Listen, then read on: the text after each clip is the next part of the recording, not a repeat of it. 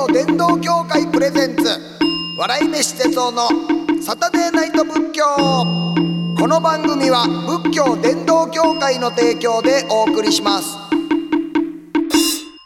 こんばんは笑い飯の哲夫です仏教のことを皆さんにもっと身近に感じてもらおうという番組サタデーナイト仏教ですさて今月のゲストは鎌倉にあります臨済宗円覚寺派円覚寺の館長横田南霊さんですよろしくお願いいたしますよろしくお願いしますお。願いします。えっ、と今日ね、えっと、えー一応土曜日っていう風に換算すると、えー8月12日なんですけれども、あの日付はね13日になっております。えー、13日からお盆ですよね。はいはいやっぱり円覚寺さんでもそのお盆の何か法要はい、ございます。はい。あそうなんですね。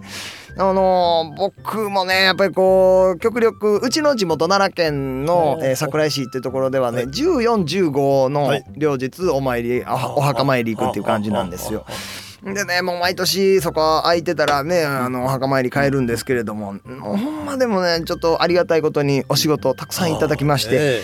あのでしかもちょっと繁盛期なんですよねお笑いのね。もうこのお盆のシーズンっていうのは、やっぱりこう皆さんがお休みの時こそなんかそうホールでねあの漫才のお仕事をいただいたりとかであって、まあ、ほんまねもうここ最近はそう5年に1回ぐらいお墓参り帰れてるかなみたいなうんそのお盆の時のねお墓参りいう感じなんですけれどもなんかあのそのお墓参りにねなかなか行けない例えばその地方の方にあってね、うん。なかなか行けないとかっていう方もたくさんいらっしゃると思うんですが、そんな方々になんかあのお言葉をありがとうございます。今の哲夫さんの話を伺ってね、ええ5年に1回は頑張っていくんですね。もう空いてたらもう必ず行きます。ええいや頭が下がりますよ。いやいやいやいや私なんかはこれは自慢にも何もなりありなりませんけれども、はい。このお坊さんになってからもええう何年になるのかな、三十三十何年ですかね、30何年四十四十年近くですかね。40年はい一回も帰ったことない。ねえ。いやだって哲夫さんお盆って一番の仕事のある時ですあよ。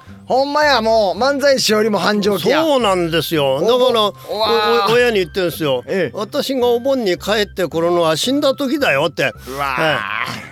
もうなんちゅうブラックってあのいうか。ーお寺のお生まれの子はね、はいこ。のお寺の中にこのお親がはい前の住職だったりね、ええええ。えーしますからお寺の中に墓がお墓がありますから、ああそうでしょうねあの。自然とね代々のねご供養できますけれども私のようにこの、うんもうどこの馬の骨かわからないようなところでね いやいや。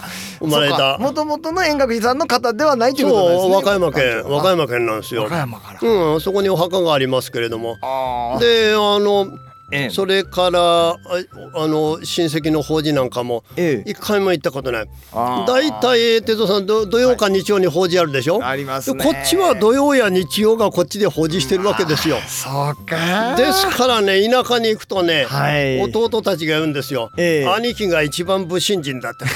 ああ申し訳ないねっていつもまあおおわお詫びしてんでございましてね。ああだから仏教のプロになればなるほどその辺のお盆とか、ええ。法事事家のことができなくなってくるっていうしょうがないですよね。確かにそうですね。ええまあでもねだから私もそういうことで弟からもその言われますしねはい。まあ心に負い目っていうのかな、ええ申し訳ないなっていう気持ちを持ってたんですけれどもはい。でもある時にえ松原泰道さんってね昭和何年頃かな「般若心経入門」っていうのを書いて、はいそれがものすごく当時ベストセラーになりましてね。もうあの102歳でうーんもうお亡くなりになって平成になってからお亡くなりになった方なんで大先生ですね。はい私はその先生の影響をはい。ずいぶんお教えをいただきましてねそうですかで。もある時にねこう言われたんですねタクシーに乗ってねお盆の時に。はい。そしたらお盆の時タクシーに乗ると、そう松原先生こういう衣ですからね、はいはい。タクシーの運転手の方がそれを見てねええ。「いやお坊さんですか?」と「はい」と。はい。まあ自分は田舎にお墓があるんですけども、ええこの仕事があるんで、はい。あお盆にお参りすることができなくてね申し訳ないと思ってるんだと。えでそうしたら松原先生がそのタクシーの運転手に、え。ええー何を言ったかというと、はいまあね、自分があこの仕事をしていてお墓参りができないと、え。はい。えーそれは決してこのお自分を責めるようなことではこうないと。はあはうん亡くなった方というのは必ずあなたのことを見ている。あ。うん。確かその方はお母さんが亡くなってたんですよね。ああそうですか、ええほうほうでもお母さんはあなたがこうしてええお盆の休みの時にも一生懸命タクシーの運転手の仕事をして、ええ。だってみんな休んでしまったら本当困ってしまいますからね。そうですね。一生懸命仕事をしている姿を、はい。おな亡くなったお母さんがご覧になって一番喜んでくれているとこう思うと。はあ。ですから供養というものははい。決して単にもちろんそこのお墓に行ってお参りすることも大事な供養ですけれどもはい。それだけではないんだと。それぞれが自分の与えられた務めをはい。精一杯行う務めていくことがはい。亡き人への一番の供養になりますよってこう太道先生がねはあ。の言われたって話を聞きましてね。そうなんですか、ええ。まあですからね哲夫さんもそれはあの、ええ。いやええ仕事の都合がつけばお参りいただく。はい。でも都合のつかない時はですね、ええ。ご先祖がね、はい。い、やうちの哲夫ももうこの頃もうこの人気だよなんてあー。そうだわね。もうってあの喜んでくれてるんじゃないでしょうかしらね。あーうわなんかそんなん想像したらね、い。やなんかほんま滑ってられへんなと思いますね。いやいやいやいや、ね。えこう立場を変えてみるとね、はい。哲夫さんね自分が先祖になってみてですね、ええ。で孫がね「いやはい。墓参りでき行かなくて申し訳ないと思ってる」って言うとええ。何、と言いますか「いや気にしなくたってんなあんた忙しく働いてんだから一生懸命頑張ってくれりゃ、俺たちは一番それは喜びだよ」って、でも完全そう言います。そう言うでしょ。言います言います。だうん。絶対私もそう言うと思うのね。だあからそういう気持ちじゃないでしょうかしらね。ーうーん。だからそうなんですね。ちゃんと仕事をね全うして、あの自分の仕事を一生懸命してたら、はい。ご先祖さんはもう喜んでくれた。喜んでる姿だと思います。えー。ね行けてなお墓参りに行けてないってまあ行けるのならばどうか行ってほしいと思いますけども、い。やー。行けないからといって、はい。ご自身を責めたり、えーね申し訳ないなんてね、ええ。あまりお悩む必要はないと思います。うわありがとうございます、あバチは当たんないですよ。だだって私なんか何十年お参りししなくて。ね。館長さんが。バチ当たるってことはないですよ。はい。自分のところに帰れてないっていうのは、はい。はい。すっごく説得力のあるお話いただきました、ご先祖はよ喜んでくれますし、うん。いやそうですよ。お親はまだ生きてるんですけどね、はい。あー喜んでくれてますよ。ああ、はそうなんですよねもう、はい。だって、はいねえもう有名なお寺の館長にまでなられてってことですもんねそれはもう。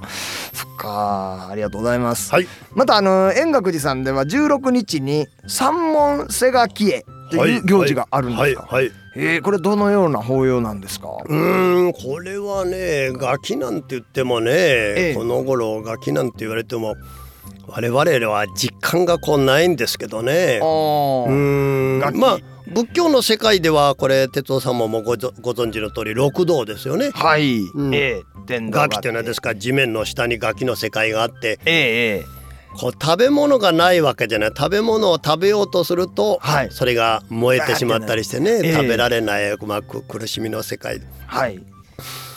でもおそらくうーん例えば日本でもこの平安時時代の終わりとかですね、はい。時代のすさんだような頃はえあ戦が続いたような頃は本当に道端に食べるものがなくて、ええ飢えて亡くなりそうな人ってのはいたんじゃないでしょうかしらね。やそうですよね、ねはい。現実でもそういう時代があったと思います、はい。はい。あそういうところにはい。この瀬垣という行事もはい。楽器に施すんですよね。そうですよね。施すのせいですよね、そうです。そうです。お米とかはい。お水とか、それから何,、何らかの食べ物をかを施してはいでその施しをするとええ。功徳を積むことになりますからその積んだ功徳をええ。ご先祖様にご栄光しようとい振り振り向けようというこういう考えなんです。ええまあ私どもははい。毎回の食事にこの瀬垣のお経というのを必ず読むんです。へで毎回食事するたびに例えば朝お粥をいただきます。まはい。あ薄いお粥ですけども。はい。でも何粒かはまずた自分がいただく前にはい。取り出してえ集めておいて。あー。でそれをガキに施しますというお経をあげおるんでがあるんですか。でそれはええ。まああガキと今実際に歩いてたりしませんからはい。あのスズメにあげたりね。あなんていうんですかね。やっぱ仏教思想の大事なところでええ。うん自分たちだけが満足に食べられるわけではないと、うん。やっぱりもう今あのグローバルの時代ですからはい。うん世界中を見ても今もええ。この楽器というのは目に見えなくても、はい。世界のどこかでうん一日の食事もありつけないような子どもたちのかなりの数がこういるわけでしょ。絶対いてはるでしょうね。ね、だそういうことに思いを少し巡らしてみて、はい。そこで初めて、うん。ああもったいないなとかはい。今いただくのはありがたいなっていう感謝の気持ちがはい。初めて強く湧いてくるんだと思うんですよね。そうですよね。でこういうう背書きっていうのはあの室町頃からあ禅宗のお坊さんたちが最初はそういう戦場の後なんかにはい。祭壇を設けて、あー。でそして周りの人たちにも施しながらはい。行っていたらしいですよね。ああそういうことなんですね。はあ戦没者の方々への、はい。その供養みたいなはい。意味合いもあってまああったんですよね。はい。ええ。そっか。食べられない人たち。でね禅寺でね私どもよく食事をする時に音を立てるなって言うんですよね。はあはあ器がカタカタ音を立てるなとかね静かに食べろと。ええこれはねやっぱりそのガキの人を苦しめることになるとこういう教えがあるんですよ。へえあそうなんですかまあ昔は本当ねあの寺の外に食べられなくてはい。飢えている人たちが、あ。のいたんだと思いますよ。はいはいはい。そうすると食べてる音なんか聞くとですねえええやっぱりえね。ああそうか、ね。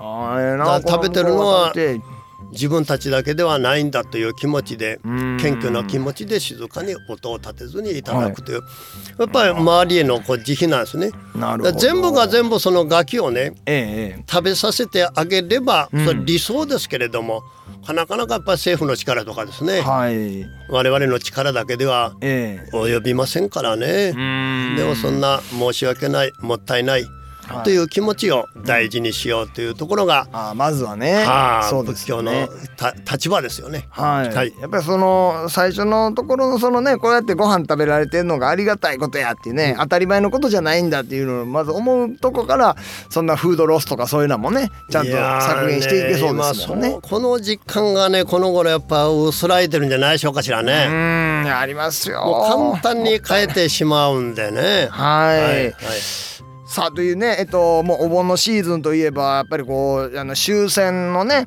やっぱり日であったりもしますけれどもこの時期やっぱりやっぱりねこう日本人によってはこう誰しもねちらっとこうなんかあのそういう時期に思いを馳せてあの命を懸けて戦ってくださってたのかなとかね。あの、うん、やっぱりこう爆弾でね亡くなられた方長いもっと生きたかったのにな命を落とさなければならなかった方とか。やっぱりそういうことを思い馳せるね僕もやっぱ思い馳せるんですがやっぱりそういう死というものにこれどういうふうに向き合うのかどう捉えたらいいと思いますか？これうは。ーんこれねこれ短い時間で答えるの難しいんですけどね、もうすいません。け結論の結論から言えば私は死っていうのは変えることだと思ってます。変える。いや生まれる前の世界からええ。こう何十年前にポッと生まれてきて、はい。そしてまた元の世界にこう帰っていくんだろうと。うーんですから決して、えーなんか消えてなくなるとかね。はい。どこどこに行くか分かんないと思うとええ。不安になったりしますけれども、はい。今の世界での勤めを終えて、うん。会社での勤めを終えて家に帰るようにはい元の家に帰るんだという。うまあ結まあ結論だけ言えばあそういう気持ちで受け止めているんですけどね。まあそうですね。だからここ今我々こういう世界であの生きさせてもうてるっていうのはこれはまあほんならあのあれですかね出張行ってるような感じなんですかああそうですよね。仮のお客に来たと思えてね、あー。ええ、で勤めが終わったらええ。家に帰るんだというね、みたいな感じであれなんですかね。はいということを言い,、ますよね。うーんはい。だ旅先に来たんだから、あー周りにあまり迷惑かけないようにきれいにしておいてましようっていうね、ええ。うん、そんな気持ちを持ってますね。ああ、はい。そうなんですね、これだから帰ってから帰った時ってほんまはなんかこの意識とかってどうなってんのかなってもう延々考えてますわもう。物心ついた時からずっと考えてます、意識って結局まだ分かってないでしょこれ。わかんないですよね。まだ解明されないですよね。そうですね、えーまあ仏教ではもう本当例えば石と内がカチンとかあああぶつかってパッと火花が飛ぶような、えそんな現象だということを説くんですけどえね。はあ。でこれがね。意外に最新の脳科学の先生なんかがはい言ってることとかなり共通してるんですよね。要要するにこう実体がない火花のようにあーパーッと起きてきてはい。そして消えていって何も残らないというのはなるほど。私なんかもそんな感じしますけどね。えー。もうだからまさにこの夏の花火もああそうですよね。花火ね。はいはい。一瞬バーッとねね。光り輝いてねねすぐにガーッと夜空に戻っていくわけですからそうね人生は祭りのようなものだって誰かの言葉にありましたけどね。へえねこんな感じで、ええね、一生懸命みこし担いで、はいはい。あ終わったら静かに帰っていくという感じで私は思ってますけどね。ああじゃあ極力やっぱ賑やかにしときたいです生ね。きてる間はね。ええええねえ。ー、そうか。いやなんかほんとね。やっぱりこうついついこのお盆の時期はねそういう詩というものにねなんか、真剣に考えるなというふうに思いました。でも死ということを考えるとねええもう必ずねこう今生きてることがありがたいという気持ちに、うんはい同じじゃないかと思うんですよね。なります。ね、だからやっぱり死っていうのを見つめるっていうことは、ええまあ、今嫌われますけどねでも大事だと思いますよね。はいありがとうございます。さあでは、えー最後に今回も1分間のフリースタイル説法お願いしてもよろしいでしはいょうか？はいはい。この夏になると海に行かれる方も多いと思います。海に行って砂浜をこう歩いておりますと波打ち際を見るとこう波が押し寄せてはこう引いていく。その時にいろんなこう泡がたくさん浮かんだり消えたりっていうのをこうご覧になることが多いと思います。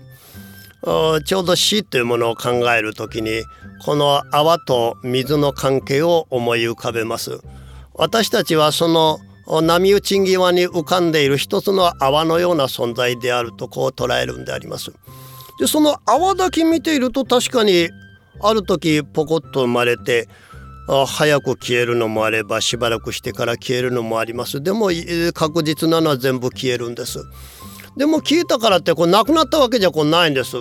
元の海の海と一つになってるだけですから海からやってきて海の水がやってきてそこにポカッと泡が浮かんでそしてまた元の海にこう帰っていくですから死というのことをどう捉えるかこれで全てを失うんだとかなくすんだというふうに考えるとまあ恐れとか不安しかないでしょうけれども元の大きな海に帰っていくんだと。でまたその海から新しい泡がこう生まれてくるんだというふうに受け止めていくと少しこの安らかな気持ちで受け止めることができるんじゃないかと思います。我々私たちには残念ながら亡くなった方のもう姿を見たり声を聞くことはできませんけれども。でもその大きな命の中といいましょうか。あ海の水のような海のような大きな命の中で今も息づいていて。そして私たちのことを見守ってくれているんだと、まあ、それでこの感謝して手を合わすんだとこう思っております。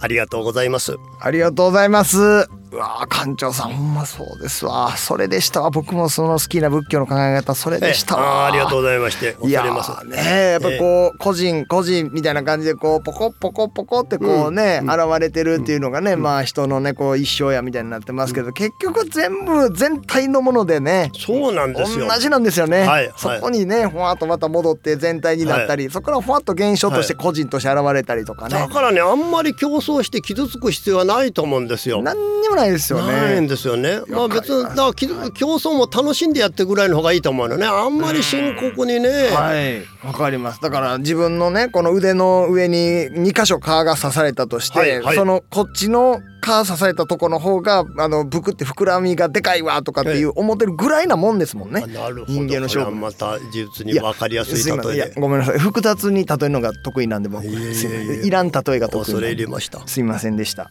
はいありがとうございました、はい。ということでえ今夜は鎌倉にあります臨済宗円覚寺派円覚寺の館長横田南霊さんをお迎えしましたありがとうございましたありがとうございました。